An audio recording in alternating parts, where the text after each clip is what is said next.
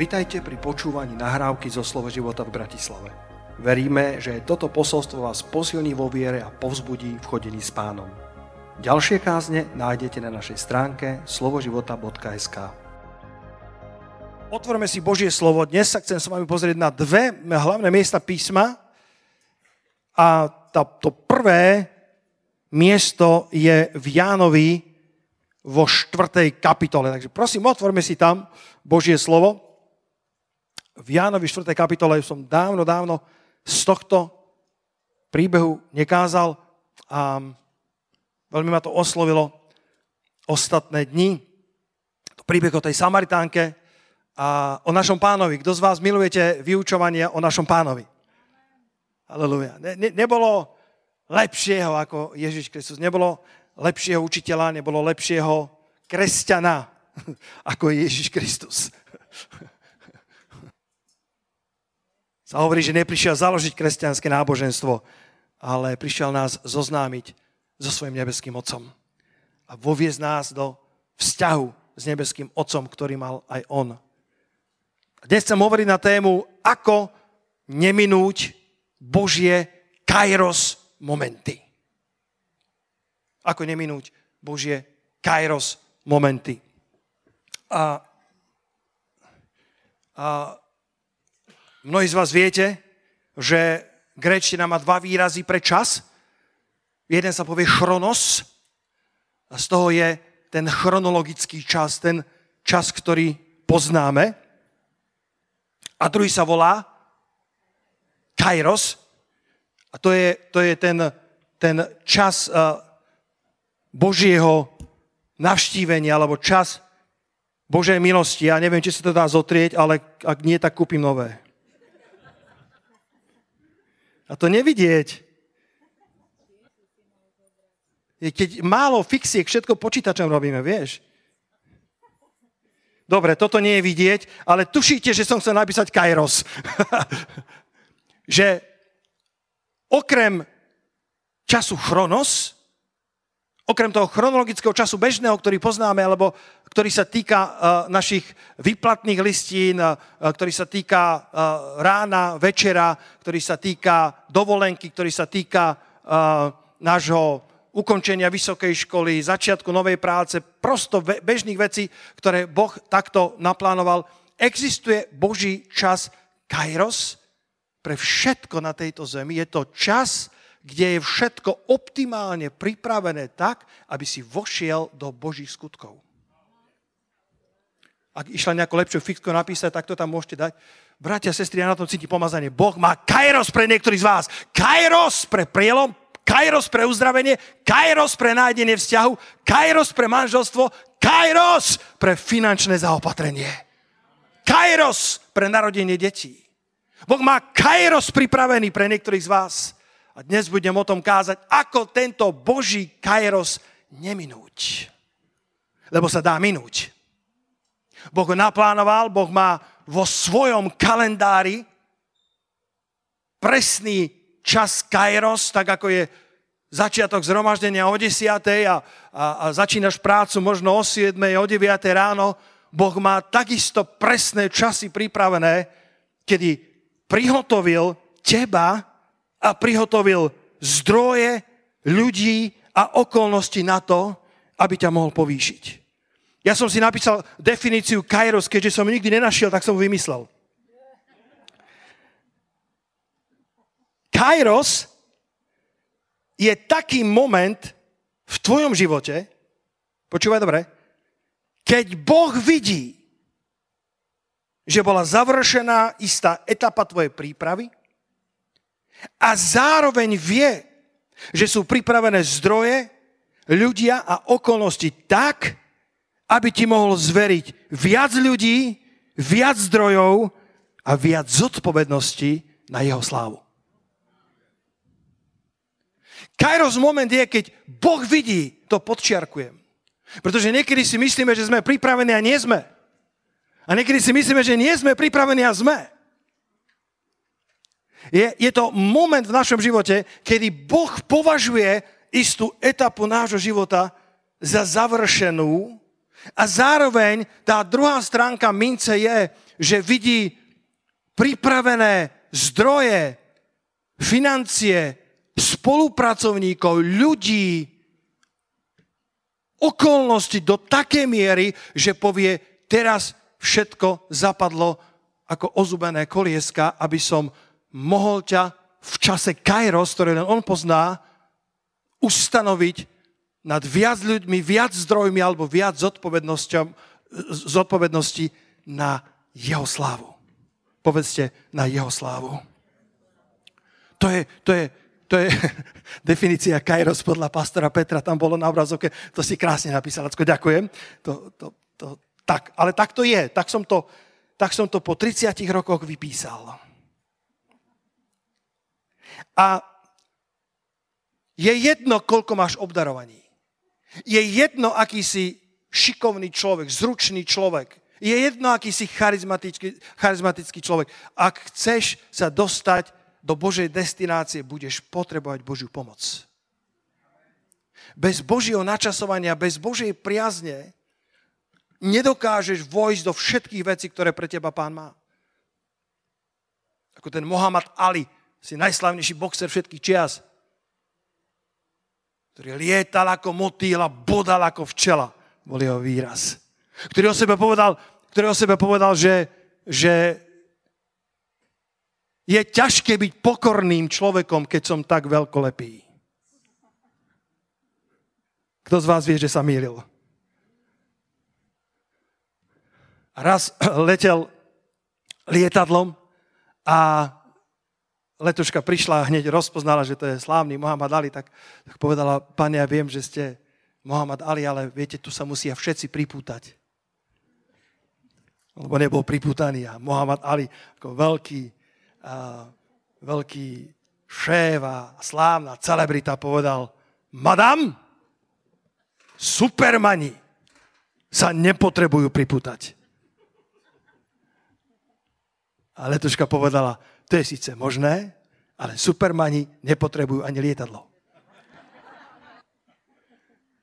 Neviem, môže sa cítiť ako superman, môže si povedať, oh, pastor, oh, ja mám také dary, ja mám také vzdelanie, ja mám toľko financí. Žehnám ti, teším sa, daj mi adresu. ale, ale nikto z nás nie je takým supermanom, že by sme nepotrebovali Božiu pomoc. Nikto z nás nemá všetko tak, že by sme nepotrebovali Boží kairos. Ten moment, kedy len Boh vie, že v nás bola vykonaná práca, ktorú žiaden človek nedokáže vykonať a Boh zároveň vie tú druhú stránku mince, že možno my sme pripravení, ale ešte nie sú pripravení ľudia, ktorých nám posiela, ešte nie sú možno pripravené zdroje alebo okolnosti tak, aby sme vošli do Božieho času Kairos. A dnes vám chcem pomôcť aj sám sebe, aby sme mohli urobiť všetko preto, aby sme sa narovnali na takej na takú, takú mieru, aby sme mohli spolupracovať s Božím Kairos a vošli do všetkého, čo Boh pre nás pripravil. V Jánovi vo 4. kapitole čítame o stretnutí nášho pána so Samaritánkou. Od verša 1. Ako teda poznal pán, že počuli farizovia, že Ježiš činí viac učeníkov a krstí než Ján, hoci sám Ježiš nekrstil, ale jeho učeníci, opustil Judsko a odišiel do Galileje a musel ísť cez Samáriu. To si počiarkni, to si zaznamenaj a musel ísť cez Samáriu. A my, my, my sa k tomu neskôr vrátime, že cez Samáriu vôbec nemusel ísť. Dalo sa ísť úplne inou cestou, eh, pretože, pretože Židia eh, dokonca veľkou okľukou Samáriu obchádzali, aby, aby sa vyhli Samaritánom, lebo Samaritáni a Židia sa veľmi nemuseli. Bola tam akási animozita, e, bola tam, bola tam e, akási nevraživosť a, a dnes nemáme čas ísť do tejto témy, ale stačí to, aby ste vedeli, že Ježiš nemusel ísť cez Samáriu. A predsa písmo hovorí vo verši 4 a musel ísť cez Samáriu. A tak, tak prišiel vo verši 5 do mesta Samárie zvané Sikár, blízko pozemku, ktorý bol dal Jakob Jozefovi, svojmu synovi a bola tam studňa Jakobova, to si môžeš tiež počiarknúť, studňa Jakobova. Ježiš teda unavený z cesty. Ja, ako ma toto požehnalo. Aj Ježiš bol unavený z cesty. V tomto pokovidovom čase, kto povie haleluja? Ježiš bol unavený z cesty.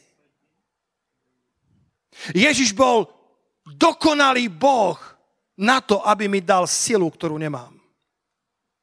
A bol dokonalý človek na to, aby súcitil s mojimi slabosťami. Ježiš bol ustatý, Ježiš bol unavený z cesty. Tak ako ty a ja sa môžeme unaviť z našej cesty. Nielen fyzicky, ale aj mentálne. Farizeovia ho ohovárali a závideli mu, že krsti viac ako Ján. Čo nebola pravda, lebo krstili jeho učeníci. Ľudia nás niekedy obvinujú a sú presvedčení, že majú pravdu a mília sa strašne. Ježiš, Ježiš eh, odišiel z Judska, išiel do Galilea, vlastných učeníkov možno poslal vo verši 8, lebo jeho učeníci boli odišli do mesta, aby nakúpili potravy. Možno ich poslal, aby nakúpili potravy, aby si trošku odpočinul. Niekedy potrebuješ poslať ľudí preč, aby si sa mohol k ním vrátiť v novej sile. Daj pestičku svojmu susedovi, povedz, možno, že to bolo pre mňa alebo pre teba, neviem. Miluj ľudí, ale niekedy potrebuješ byť o samote, aby si bol so svojím pánom a načerpal silu od neho. Ježiš si sadol ku Jakobovej studni. Pri akej studni odpočívaš ty? Vyber si dobré studne, keď je tvoja duša ustatá, má túžbu poriadne sa napiť. Otázkou je, či si dovolil svojej duši sadnúci ku správnym studňam.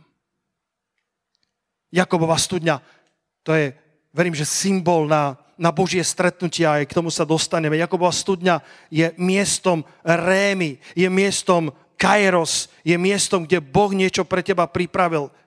Ale v čase útlaku tvojej duše, v čase únavy tvojej duše, máme tendenciu vrácať sa k žriedlam, ktoré sú nám blízke ktoré nám bývali blízke, ale daj pozor, aby to neboli dopukané cisterny a kalné vody. Ale občerstvuj svoju dušu v studniach Jakobových, v studniach života, v studniach Božího slova, v studniach, kde je čerstvá Božia voda pre tvoju dušu. Halelúja. Ježiš vedel, čo to je byť ústatý, ako spieva Graham Kendrick, to bol ešte chválič, worshiper mojej generácie v piesni God with us, Boh s nami Hovorí, zažíval to, čo zažívam aj ja. Stál tam, kde stojím aj ja. Cítil to, čo cítim aj ja. On mi rozumie. Nikto ti nerozumie tak dobre, ako Ježiš Kristus z Nazareta. Halelúja. On nie len, že je kráľ kráľov, on nie len, že je veľký Boh, ale on bol zároveň 100% človekom, ktorý zažíval všetko, ako aj ty. Ktorý stál tam, kde stojíš ty. Ktorý cítil to, čo cítiš aj ty, ktorý vedel, čo je to únava, ktorý vedel, čo sú to toxickí ľudia. Niekde som čítal na Instagrame, že, že, že je jedno, ako veľa sa usmievaš na toxických ľudí, je jedno, ako si k ním príjemný a dobrý. Oni, ak sa nechcú zmeniť, tak sa nezmenia a jediný život ich naučí. A niekedy, niekedy potrebuješ nechať toxických ľudí, aby sa toxikovali, dokiaľ sa chcú toxikovať a nedovoliť tomu, aby ich mizéria sa stala tvojou mizériou. Aby ťa nestiahli do, do svojich močarísk, ale aby si zostal s čerstvou dušou. Keď by sme, keby, keby sme mali také, my sme, my sme to, to som neplánoval, my sme kúpili uh, uh, s, s mojimi synmi uh, našej maminke uh, Apple Watchky. Kto z vás vie, čo Apple Watchka? E, to sú také tie hodinky e, a, a ona tam má také krúžky. Ja, ja som Samsungový človek, takže uh, kto z vás je Samsungový človek? A, a kto z vás je Apple? A kto z vás ma ľúbi stále? Aj s Appleákov? Ale rozumiem trošku, a tie krúžky, to sú také, že, že keď to ti meria, meria, čo všetko ti to meria? Tep, aktivitu, kedy sedíš, kedy stojíš, kedy kráčaš, kedy varíš, čo varíš, či je to dobre ochutené, nie, to som prehnal, ale meria ti to čokoľvek a volajú to, že krúžky a, a, a párkrát, párkrát sa mi stalo, že, že som videl uh, moju drahú manželku, ako chodila po schodoch hore a dole a som si povedal, že to je To je zvláštne, že čo? Povedal, ešte nemám naplnené krúžky. Že vlastne ťa motivuje, aby si, aby si ešte mal aktivitu a potom ten krúžok sa naplní a ty vieš, že aktivitu si dobre naplnil. Kiež by sme mali takéto duchovné Apple aby sme mohli vidieť, že či máme naplnené vnútorné potreby dostatočne od pána, či dostatočne odpočívame pri Jakobových studniach. Keď už je tvoja duša ustatá, nemôžeš to úplne ignorovať.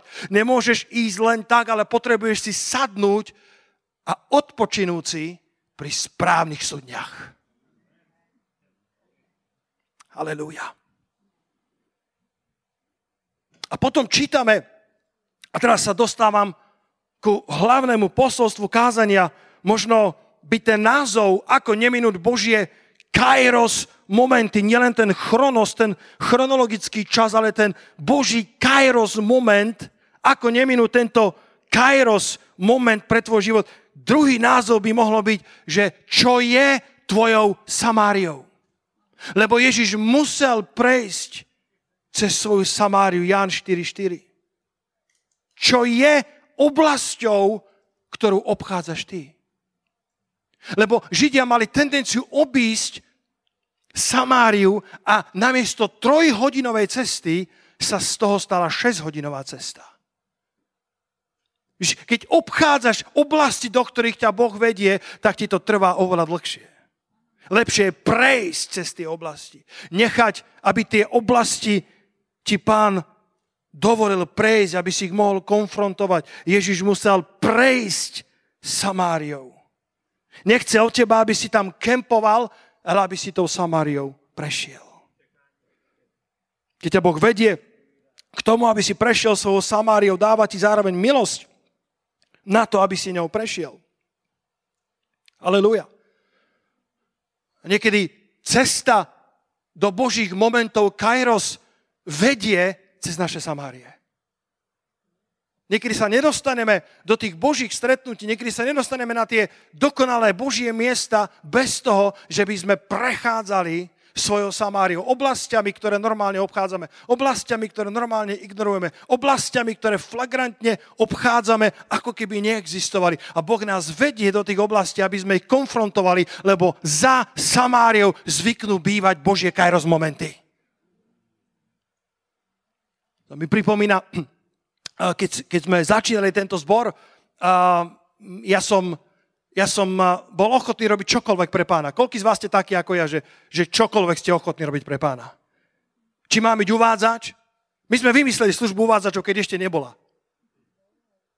Nebola, bolo čas, kedy sme, kedy sme boli v zbore a nikto nikoho nevítal a my s Martinom sme si povedali, ideme vítať ľudí. A pastor nás tam ide a hovorí, čo tu robíte? A hovorím, vítame ľudí. A fú, dobre. Chodili sme na ulice, keď nikto nechodil na ulice, aby sme kázali Krista. Raz išiel pastor okolo nás a povedal, a vy tu čo robíte? Hovorím, kážeme Krista. On že, dobre. A bola jedna oblasť.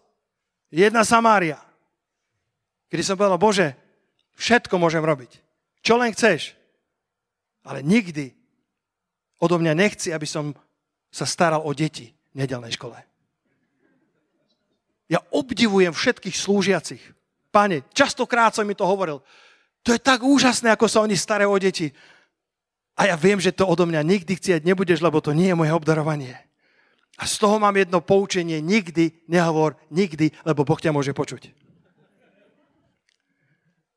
A tak so všetkou úctou e, som toto niesol vo svojom živote, že jedného dňa sme mali, ktorí sme boli také tri zbory spojené, Sládkovičevo, Sereď, Bratislava, mali sme také veľké stretnutie e, ešte u vzácnej sestry Pavlínky, Olinka. Ešte tam, pamätáš, tam sme mali stretnutie asi 15-20 lídrov nás tam bolo a vtedy tam bol ten misionár Christian Heim, ktorý tu pred rokom slúžil u nás, ak si ho spomínate, on bol taký Nemec, on bol taký, taký, taký radikálny, taký hlasný, hlučný chlap.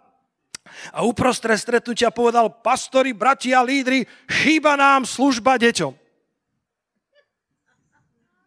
Ja som povedal, že to je síce pekné, ale je tu 14 lepších ako ja. A bez prípravy zrazu zahlásil, Peter, budeš sa starať o deti v našom zbore. Amen. A som skoro omdlel. Bez prípravy, bez SMS-ky, Bez konzultácie so mnou. On ma ustanovil pred všetkými lídrami. Boh zvykne počúvať tvoje nikdy. A Boh vedel, že ak mám prejsť zo svojich kairos momentov, budem potrebať prejsť svojou Samáriou. A tak som ako dobrý kresťan povedal, budem sa za to modliť. Inými slovami, potrebujem vykúpiť čas na to, aby som povedal nie bez hnevu ako kresťan.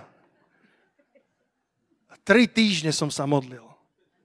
Bratia a sestry, tri týždne som volal k Bohu a presviečal som ho, že náš pastor sa tak veľmi míli, že to je úplne neuveriteľné. Všetci vedia, že sa míli, ja viem, že sa míli, len on to nevie. A viete, čo sa stalo? Tri týždne bolo nebo ticho.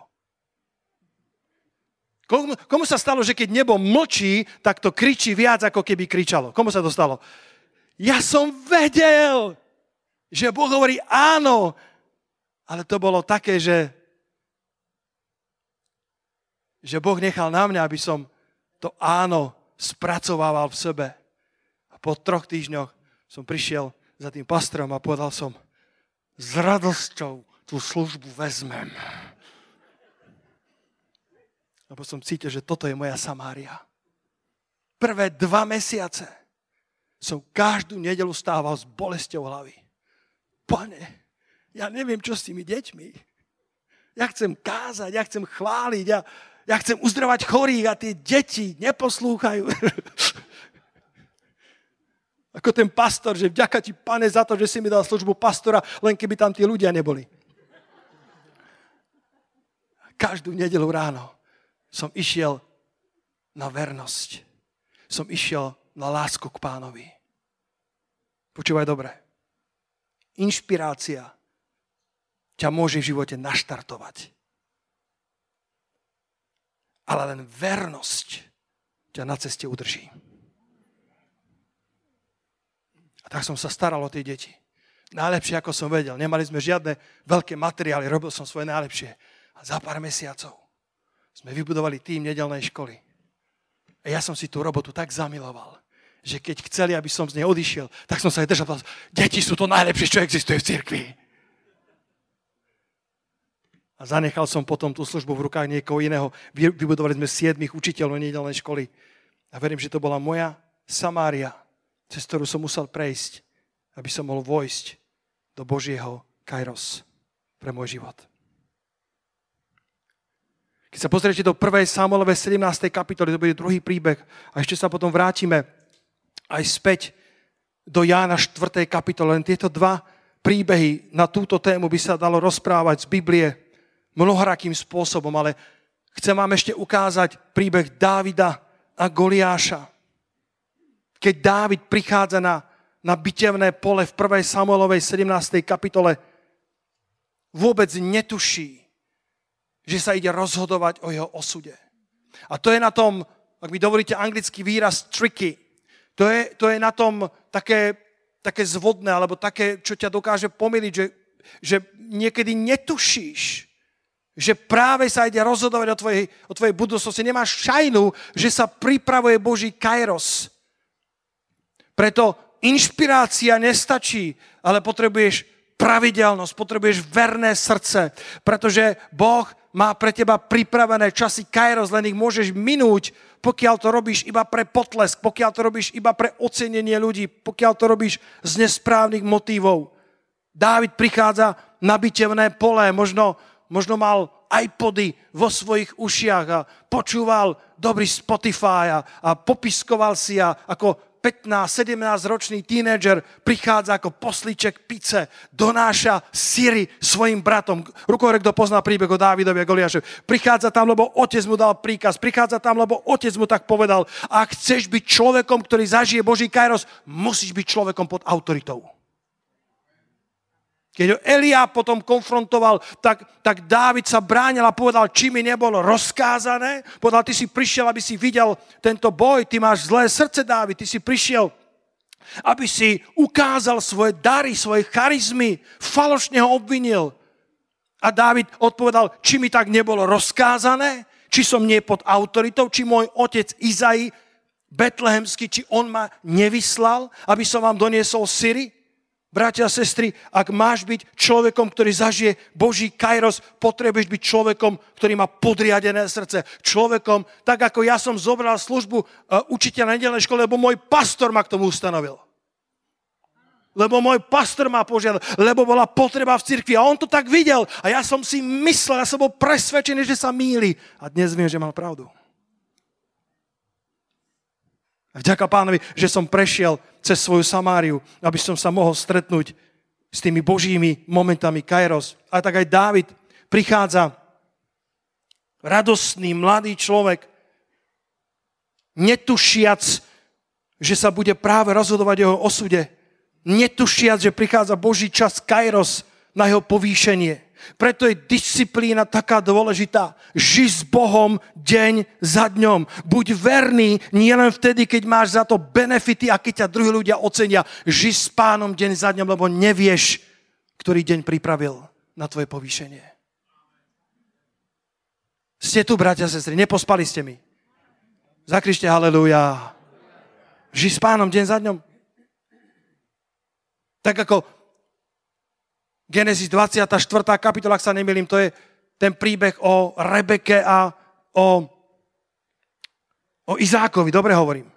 Kde pri tej studni uh, prišiel ten Abrahamov sluha a, a modlil sa k pánovi, mal vybrať manželku pre jeho pána, pre Izáka, pre syna jeho pána. A tak sa modlil, páne, tá, ktorá príde ako prvá k studni a, a, a poviem jej, že daj sa mi napiť, nech tá, ktorá povie, že nielen, že sa dám napiť tebe, ale napojím aj tvoje ťavy, tvojich veľblúdov, nech je tá, ktorú si, si vybral pre môjho služobníka, pre môjho pána Izáka. A prichádza Rebeka uh, radosne, a našli mi to, pozri sa. A, a v, v Genesis 24.14, nech sa stane tak, aby deva, ktoré poviem, nachyl prosím svoje vedro, aby som sa napila, poviem, napísa a napojím aj tvojich veľbudov, aby bola tá, ktorú si prisúdil svojmu služobníkovi Izákovi a potom poznám, že si učinil milosť mojim pánom. A čo urobila Lacko? A stalo sa, kým on ešte nebol dohovoril, že hľa vychádzala von Rebeka, ktorá sa narodila Betulovi, synovi Milky, so svojím vedrom na svojom pleci a ďalej. A deva bola veľmi krásneho zozrenia. Pana, ktorý ešte nebol poznal muž, zišla ku pramenej v studni, naplnila svoje vedro a ten služobník povedal, daj sa mi napiť trochu vody zo svojho vedra. A ona povedala, napí sa môj pane. A rýchle sňala svoje vedro, na svoju ruku dala mu piť a naberiem i tvojim veľblúdom, dokiaľ len budú piť. A povieš si, wow, aká pohostinnosť. Až dokiaľ sa nedočíta, že jedna ťava vypije na posedenie 120 litrov vody. A toto bol bohatý muž, alebo sluha bohatého pána, ktorý mal veľa ťav, pretože tam bolo veľa darov, ktoré mali prichádzať v budúcej neveste. 120 litrov, 12 vedier. 10 litrové vedro môže byť? Ja mám závalov doma. Koľko je? 10, môže byť. 12 vedier, ak bolo 5 ťav, 70 vedier. Že keď to tak číta, že o, napojím tvoje veľblúdy, ak sa ti zdá, že ako mačičke dáš trošku mliečka. To bolo možno 40 minút roboty. A tá žena neváhala ani sekundu. Nevedela, že sa píše jej história zlatými písmenami. Nevedela, že v tej chvíli sa mení všetko. Môžeš minúť Boží kairos, ak tvoje srdce nie je verné. Ak nemáš srdce služobníka, Boh môže pripraviť všetko správne a ty to minieš. Keby to bolo tak, že, že, že Boh je povie, Rebeka, priprav sa. Prichádza čas, prichádza tvoj ženich, ale ona to nevedela. Ale bola verná pánovi rýchle sňala to vedro, napojila nielen toho sluhu, ale takisto tie ťavy a, a, a ten služený povedal, tak teraz viem, že pán si vybral túto ženu. Buď verný nielen vtedy, keď máš za to benefity a keď ťa druhý ocenia. Dávid prichádza na to boisko do údolia Ela. To je 1. Samuelova 17, verš 2. Aj toto údolie hrá dôležitú úlohu. Élach, alebo Éla. A prichádza na to boisko, kde je Goliáš, ktorý meria 3 metre. 40 dní hanomí vojska Izraela a potom, e, potom e, Dávid povie pred Saulom, že, že on pôjde a porazí toho, toho obra. A 1. Samuelova 17. kapitola, verš 33. 1. Samuelova 17. kapitola, verš 33 čítame, že Saul odrádza Dávida. Myslím, že to je ekumenický preklad, kde sa hovorí, že Saul odrádzal Dávida. Povedal, nemôžeš ísť k tomu filištíncovi a bojovať proti nemu. Si ešte len chlapec, on vojenčí od mladí. Bratia sestry, možno ľudia neveria v tvoju budúcnosť. Ale Boh má dobré plány pre tvoju budúcnosť. Halelúja. Možno ste tu z Ukrajiny, možno ste tu zo Srbska, možno ste z Dolnej zeme. A možno, že ľudia majú svoje názory na vás a ľudia vás odrádzajú. A ľudia hovoria, čo si myslíš, že uspeš na tejto cudzej zemi. A Boh hovorí, že má dobré plány pre teba, dobré myšlienky o tebe a že Boh pripravil šťastnú budúcnosť pre teba. Možno, že tvoja minulosť nebola dobrá. Tak ako minulosť tej Samaritánky nebola dobrá. Rukohore, kto poznal príbeh o tej Samaritánke. Pán prichádza k nej a, a, a čo jej povedal? Povedal jej, povedal jej a, zavolaj svojho manžela. Lebo grečtina nepozná rozdiel medzi mužom a manželom. I, i rovnaký výraz je aj pre muža aj manžela. A, a väčšina, väčšina prekladateľov dobrých tam dáva manžela. Zavolaj svojho manžela. A tá žena je úprimná a hovorí, nemá manžela. Muža má, ale manžela nemám. A Ježiš Kristus, ktorý pozná všetko, sa pozrie na ňu a povie, to si povedala pravdu. Manžela nemáš. Mala si ich 5 a ten šiestý, to je muž, ale nie je tvoj manžel. Dnes by to bol celkom divoký príbeh, že? Keby mala 5 manželstiev za sebou a so šiestým žila na hromádke. Vtedy to bolo už úplne, že dovidenia. A ona povedala, pane, vidím, že si prorok. Boh vie všetko o nás. Kto zakričí haleluja na to? Boh vidí všetko. Mala si piatich mužov. Ale ten šiestý, s ktorým dnes žiješ, to nie je tvoj manžel. Pane, vidím, že si prorok. A teraz počúvaj. Som nikdy nevidel Koľko z vás viete, čo symbolizuje číslo 6? Človečenstvo, nedokonalosť, ľudskosť. Koľko z vás vie, čo symbolizuje sedmička? Tu plnosť Božiu. To by sme mohli čítať znova a znova. Čítame o siedmých výrokoch, ktoré pán povedal na Golgotskom kríži. Sedem výrokov Božích. Čítame o siedmých divoch a zázrakoch, ktoré vykonal iba v Evangeliu Jána, ktoré boli také signifikantné. Veľakrát tá sedmička je plnosť Božia.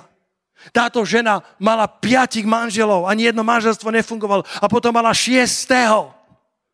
Verím, že tá žena symbolizuje našu túžbu po šťastí, že tá žena symbolizuje to maximum, čo dokážeme vo svojej vlastnej sile ale nenachádza šťastie, až dokiaľ neprichádza siedmy muž. Ježiš Kristus Nazareta. Halelúja! Až dokiaľ neprichádza spasiteľ sveta, aby priniesol do jej rozbúrené duše konečne pokoj, aby konečne priniesol naplnenie jej potrieb. Nie tak, ako to dokáže ľudská šestka, ale tak, ako to dokáže iba Božia sedmička. Prichádza Ježiš Kristus ako ako Mesiáš, ako spasiteľ, ako vykupiteľ, ako jej duchovný manžel. A je to možno odkaz aj na Genesis 29. kapitolu, eh, kde, eh, kde čítame práve o Jakobovej studni, kde čítame o, o, o Jakobovi a Ráchel, kde sa stretávajú a spoznávajú sa. Verím, že to je obraz na nevestu a ženicha, Krista. Tá nevesta je akurát ešte špinavá, tá nevesta je ešte nepripravená, tá nevesta Samaritánka je ešte v špinavom hriešnom rúchu, ale ženich prichádza, aby ju prijal za svoju. A tá žena, keď uvidela, že toto je naozaj prorok, tak sa, tak sa premenila utekala do mesta Samária a povedala všetkým ľuďom o Kristovi a celé mesto sa obrátilo na jej posolstvo. Zakrište haleluja na to. Celé mesto sa obrátilo. A viete, čo som, si, čo som sa dočítal z histórie o tejto žene? Lebo ma vždy zaujíma, že takéto famózne príbehy, pane, čo bolo ďalej s týmito ľuďmi? A, a história, a aspoň tradícia východnej cirkvi to potvrdzuje, že táto žena sa naozaj obrátila, že táto žena sa dala pokrstiť na meno pánovo, neskôr a prijala krstné meno Fotipa, čo znamená osvietená. Čo znamená, že, že sa jej otvoril zrak keď stretla tohto Mesiáša, keď stretla tohto siedmého muža, kto z vás rozumie tieto metaforické reči, o ktoré hovorím, že tých 5 mužov, tých 5 manželstiev, tých, tých 5 snách najšťastie nevyšlo a potom ten šiestý povedala si, ja už do šiestého manželstva nevojdem a tak žila iba na hromádke s tým šiestým, hľadajúc šťastie. Už len to, že prichádzala ku tej studni o pol na poludne, lebo to bolo 6 hodina dňa, ale to musíš pripočítať podľa židovstva 6 hodín k tomu. To bolo presne na poludne, o 12. prichádza ku tej studni, kdežto vtedy sa chodilo čerpať vodu večer, alebo skoro ráno, nie na, na 12. Verím, že to je, to je obraz o tej páľave uh, života, že to je obraz o tom, že to bola zvláštna žena, žena, ktorá hľadala šťastie a ten siedmy Ježiš Nazareta ju tam stretáva a ona sa obracia, potom sa dala pokrstiť, aby sa stala kresťankou, Kristovou učeníčkou a, a, a história nám hovorí, že, že, uh, že táto Samaritánka, ktorá si, ktorá si prijala krstné meno Fotipa, eh, tak eh, bola rovná s apoštolmi. História hovorí, že ju považovali za rovnú s apoštolmi. A nakoniec sa o nej dozvedel cisár Nero ako veľké zvestovateľke Evanielia a tak zomrela v jeho rukách mučenickou smrťou. Dajme jeden veľký potles pánovi Ježišovi. Jedno stretnutie s Kristom zmení všetko. Zrazu sa jej otvárajú oči, jej meno sa prekladá osvietená, tá, ktorá, ktorá prezrela, ktoré padli šupiny z jej očí, aby sa stala nasledovničkou Krista. Sú ľudia, ktorí ťa budú odrádzať od Božieho povolania. Sú ľudia, ktorí ťa budú odrádzať od tvojej, od tvojej Samárie. Tak ako Saul odrádzal Dávida. Nemôžeš ísť tomu Filištínovi. Nenechaj sa odradiť nikým od nasledovania Ježiša Krista. Mám tu nejakého svetka, ktorý povie amen na to. Nenechaj sa nikým a ničím odradiť, aby si išiel za Kristom. On stojí za všetko. Možno si spravil príliš veľa chýb, tak ako táto Samaritánka. Ale chyby robia iba tí, ktorí sa o niečo snažia. Nedovol ľuďom, aby ich názory zmenili tvoj kurz. Nedovol ľuďom, ľudia budú mať názory, o Kristovi mali názory, to je ten, to je náš bratranec, ako by ten mohol robiť divy a zázraky, veď to je Nazarejčan, veď to je syn tesárov. Tuto mali farizovia názory o tom, že, že, že krstí viac ako Jan Krstiteľ a už išla debata o tom, kým je, nech ľudia rozprávajú. Ty chod za Kristom. Ľudia ťa chcú dať do škatoliek, ľudia ťa chcú dať do krábic, ľudia ťa chcú kategorizovať, povedať, ty si taký alebo onaký, ale bratia, sestry, my sme v duchu svetom ako ten vietor.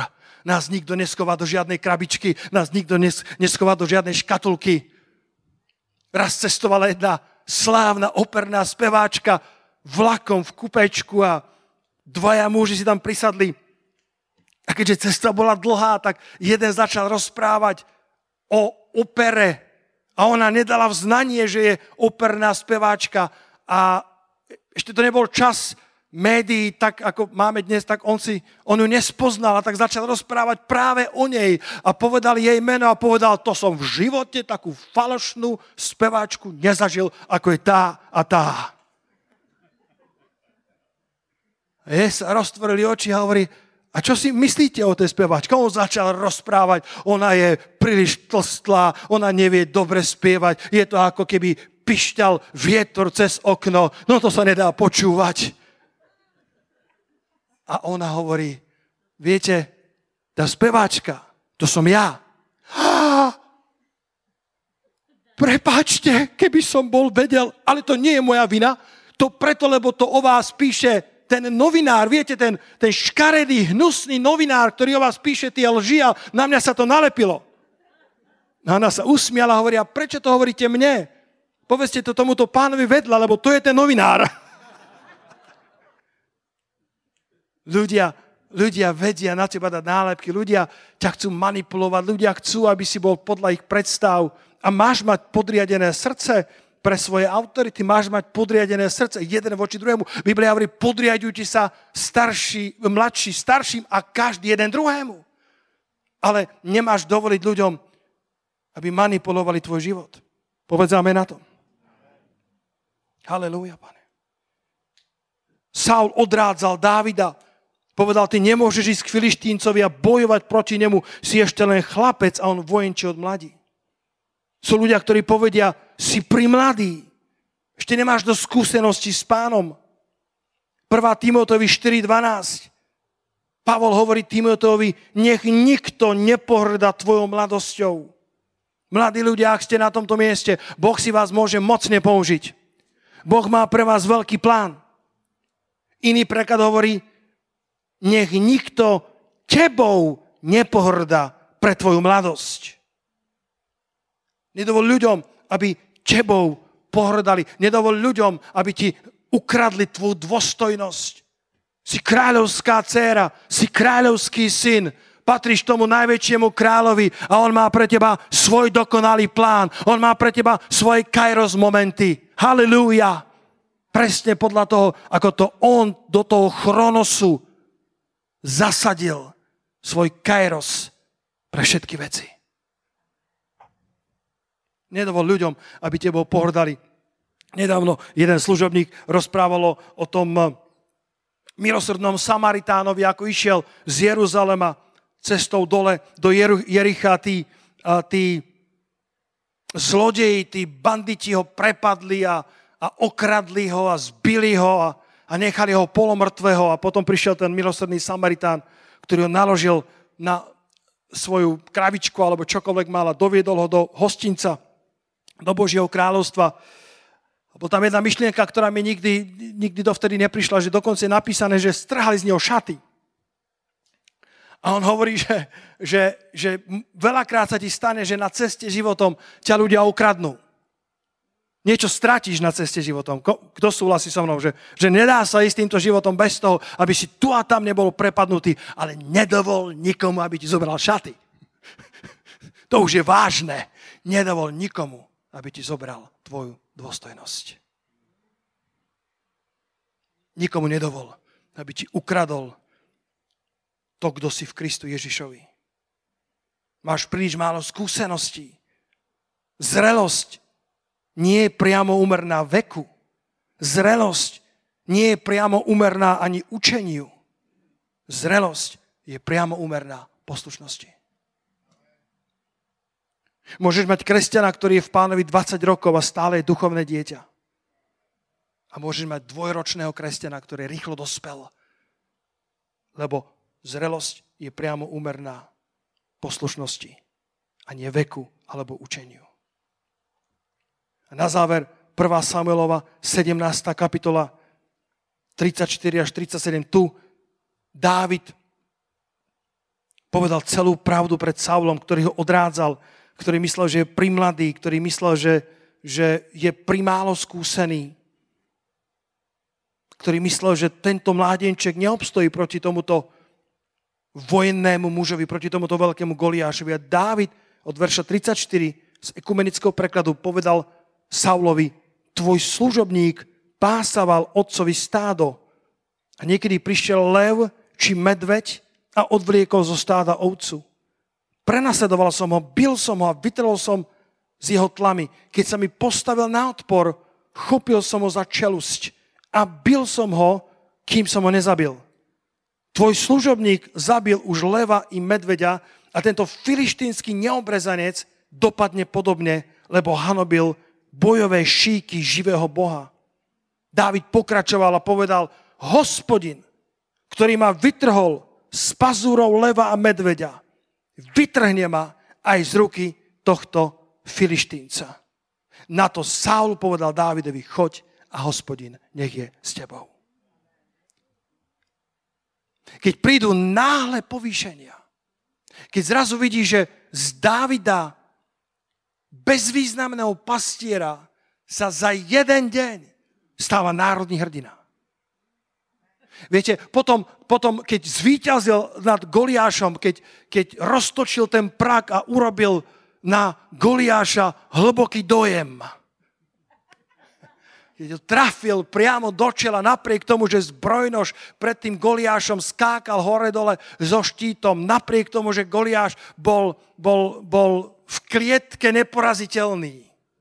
Dobre hovorím, oktagon v klietke bol neporaziteľný. Vémol, aby na ňo nemal. To hovorím pre mladších, aby boli stále so mnou. A, a ten Goliáš, bojovník od svojej mladosti, bol porazený týmto pastierom, ktorý bol rumennej postavy, týmto tínedžerom, ktorý ešte ani len nedozrel na muža a možno vyzeral slabý. Ale bratia a sestry, skutočná sila sa nepozná na vonok. Skutočná sila nie je v lítkach muža je napísané. Skutočná sila sa nepozná podľa toho, ako rozprávaš, alebo podľa toho, ako vyzeráš na prvý pohľad. Skutočná sila sa pozná podľa toho, ako žiješ za zatvorenými dverami skutočná sila, Saul videl iba fyzickými očami a odrádzal Dávida, lebo nevidel silu tohto mladého muža, lebo jeho sila sa nezrodila v údolí Ela. On tam prichádza ako človek, ktorý za zatvorenými dverami, za oponou porážal levou a medveďou, ktorý mal skúsenosti s pánom, keď sa mu postavili na odpor, tak ho chopil za čelušť, roháček hovorí za bradu a bil ho, až dokiaľ ho nezabil. Možno prechádzaš obdobiami vo svojej Samárii, ktoré by si najradšej obišiel. Ale ja ťa dnes chcem pozbudiť, aby si dobre prešiel svojou Samáriou, aby si dobre prešiel svojimi levami a medveďami, lebo jedného dňa ťa Boh postaví proti Goliášom, ktoré budú rozhodovať osud miest a národov. A Dávid tu prichádza ako primladý, neskúsený a predsa pripravený od hospodina. Hospodin, ktorý ma vytrhol z pazurov leva i medveďa, vytrhnem aj z ruky tohto filištínca. A vtedy si Saul povedal, OK, v tomto mladíko je viacej, ako sa zdá. A povedal, choď a hospodin nech je s tebou. Mám obľúbeného autora Franka Peretyho. Jeho knižky máme prelúskané, všetky, ktoré sme našli. Dokonca z Ameriky som si nechal doniesť jednu knižku a, a, a cez tablet som čítal na dovolenke ďalšiu knižku, tak ma baví tento autor. V tej slávnej knižke Stretnutí v českom jazyku, neviem, ako je to v slovenčine, Stemnôt. A, a tam je ten maličký zbor, malý kresťanský zbor, ktoré, do ktorého prichádza nový pastor Hank Buše sa volá. Koľký z vás ste čítali tú knižku, nech viem. A, a bratia, sestry, chcem vám povedať, že aj tento zbor má veľkú budúcnosť. To bol malý zbor v mestecku Ashton a tento mladý pastor Hank Buše tam prichádza a, a volá ako tento mladý Dávid. Žiadna veľká sláva, žiadna, žiadne veľké bio, žiadne veľké renomé. A ale bol to človek modlitby, bol to človek, ktorý bol často na kolenách a keď tí anieli, ako to v tejto knižke tak nádherne e, zobrazuje, keď anieli videli, ako sa modlí a pozerali na ňo, pozerali na takto mladého muža, ich meče brneli, keď sa Boží ľud modlí, meče anielov sa zosilňujú. A keď pozerali na ňo, tak jeden druhému povedal, tento pastor zďaleka nebude taký bezvýznamný, ako vyzerá. Keď porazil nakoniec Dávid Goliáša, ženy mu v kolotancoch pripočítali 10 tisíce, Saulovi len tisíce. A zo dňa na deň sa z bezvýznamného pastiera, ktorého aj vo vlastnom dome zaznávali. Nepozvali na oslavu s prorokom Samuelom. Stáva sa národný hrdina, stáva sa celebrita dňa. Ale Dávid musel prejsť svojou Samáriou. Pre ňo to bolo údolie Ela. Viete, čo znamená údolie Ela? Dá sa preložiť ako údolie akácie. Tvrdia, že z akácie, z toho stromu bola trňová koruna. Dá sa výťažok z akácie použiť na liečenie rán. A údolie Ela sa dá preložiť aj ako údolie dubov. Tvoja Samária, tvoje údolie Ela môže byť miesto, kde máš trňovú korunu. Môže byť miesto, kde zomieraš sám sebe, kde zomieraš svojim vlastným pánom, lebo ak chceme ísť za Kristom, Ježiš povedal, kto chce ísť za mňou, nech zaprie sám seba a vezme svoj kríž na každý deň. A tak ma nasleduje. Je to zároveň miesto, kde Boh môže liečiť tvoje rany, keď sa rozhodneš správne. A je to zároveň miesto, kde môže tvoj život vyrásť v mocný dub. Boh má pre teba kairos momenty povýšenia. Často ich však uvoľní až potom, keď dobre prejdeš svojou Samáriou. Keby Dávid investoval milióny šekelov na prezidentskú kampaň, nikdy by sa kráľom nestal. Ale keď ho povýšil Boh, nikto tomu nemohol zabrániť. Posledný verš dnešného rána, 1. Petra, 5. kapitola, verš 6. Koľky očakávate Božie kairos momenty vo svojom živote? Nemôžem obísť túto tému bez tohto verša. Je apoštol Peter toľkokrát skúšaný, toľkokrát prechádzal vlastnou Samáriou, toľkokrát prechádzal údolím Ela, trňovou korunou, toľkokrát zapieral sám seba, toľkokrát zomieral starému Šimonovi, aby znova a znova vstával ako nový Peter. A hovorí to ako pastier, ako biskup, ako skúšaný Boží človek. Hovorí, pokorte sa teda pod mocnú ruku Božiu, aby vás povýšil svojim časom. Bratia, sestry, ak prechádzame akáciou, ak prechádzame obdobím, kedy tie trne Boh dopúšťa do nášho života, je to možno preto, aby v nás zomieralo naše vlastné ego, aby sa On v našom živote mohol osláviť. Halelúja. Halelúja. Keď naše rány sú uzdravené, ako prechádzame tým údolím akácie, tak potom naše jazvy, ktoré zostanú uzdravené, sa stávajú metálmi v Božom kráľovstve. Stávajú sa medailami v Božom kráľovstve. Tento, tento skúsený, ošlahaný Boží muž hovorí, bratia, sestry, pokorte sa, sklonte sa teda pod mocnú ruku Božiu, aby, vás, aby vás povýšil svojim časom. Boh má povýšenie pre každého z nás svojim časom. Kairos, povedz Kairos. A keď tam vidíš to slovičko teda, pokorte sa teda pod mocnú ruku Božiu, tak musíš rozumieť, že to od, sa, sa to odvoláva na verš predtým, kde je napísané, že Boh sa pyšným protiví, ale pokorným dáva milosť. A my sa chceme pokoriť pod mocnú ruku Božiu. Nie v prvom rade preto, aby nás povýšil, ale v prvom rade preto, aby sme boli adeptami jeho milosti. Keďže sa Boh pyšným protiví, ale len pokorným dáva milosť, pokorte sa preto pod mocnú ruku Božiu. A vedľajším produktom toho bude, že vás povýši svojim časom. Možno si odberateľom YouTube kanálov, možno si odberateľom a, nejakých, nejakých slávnych youtuberov. Dnes ťa chcem pozvať, aby si sa stal odberateľom Božej milosti aby chodila do tvojej schránky neustále. Božia milosť. Aby si mal svoj život sklonený pod mocnú ruku Božiu. Lebo potom ťa dokáže v čase Kairos povýšiť na čokoľvek pre teba pripravil.